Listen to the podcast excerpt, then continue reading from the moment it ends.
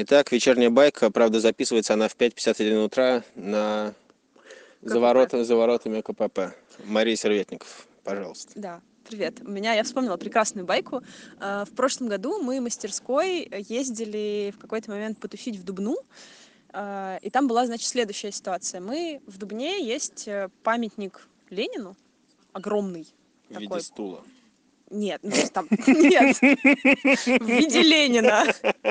Вот, он огромный на берегу Волги, значит. Э, И мы пошли там вокруг него сидеть и общаться.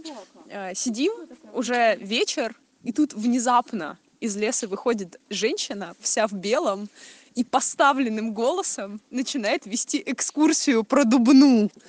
А вокруг нее никого нет. Нет, ну там типа нет, и с ней еще, еще какая-то женщина, но при этом она поворачивается к нам, начинает рассказывать это нам. Такая очень долго и интересно рассказывает, минут 20 она что-то рассказывала про Дубну. Мы послушали, задали уточняющие вопросы. Она сказала, ну спасибо, всего доброго, и ушла обратно в лес. Вот. Я до сих пор, в общем, не, не вполне уверена, что это была, что это было, возможно, была массовая галлюцинация или что-то, вот, но. В общем, опасайтесь женщины в белом. Нет, почему опасайтесь? Это наоборот, возможность узнать новое про город Дубна. Окей, Мария Серветник, утренняя вечерняя байка.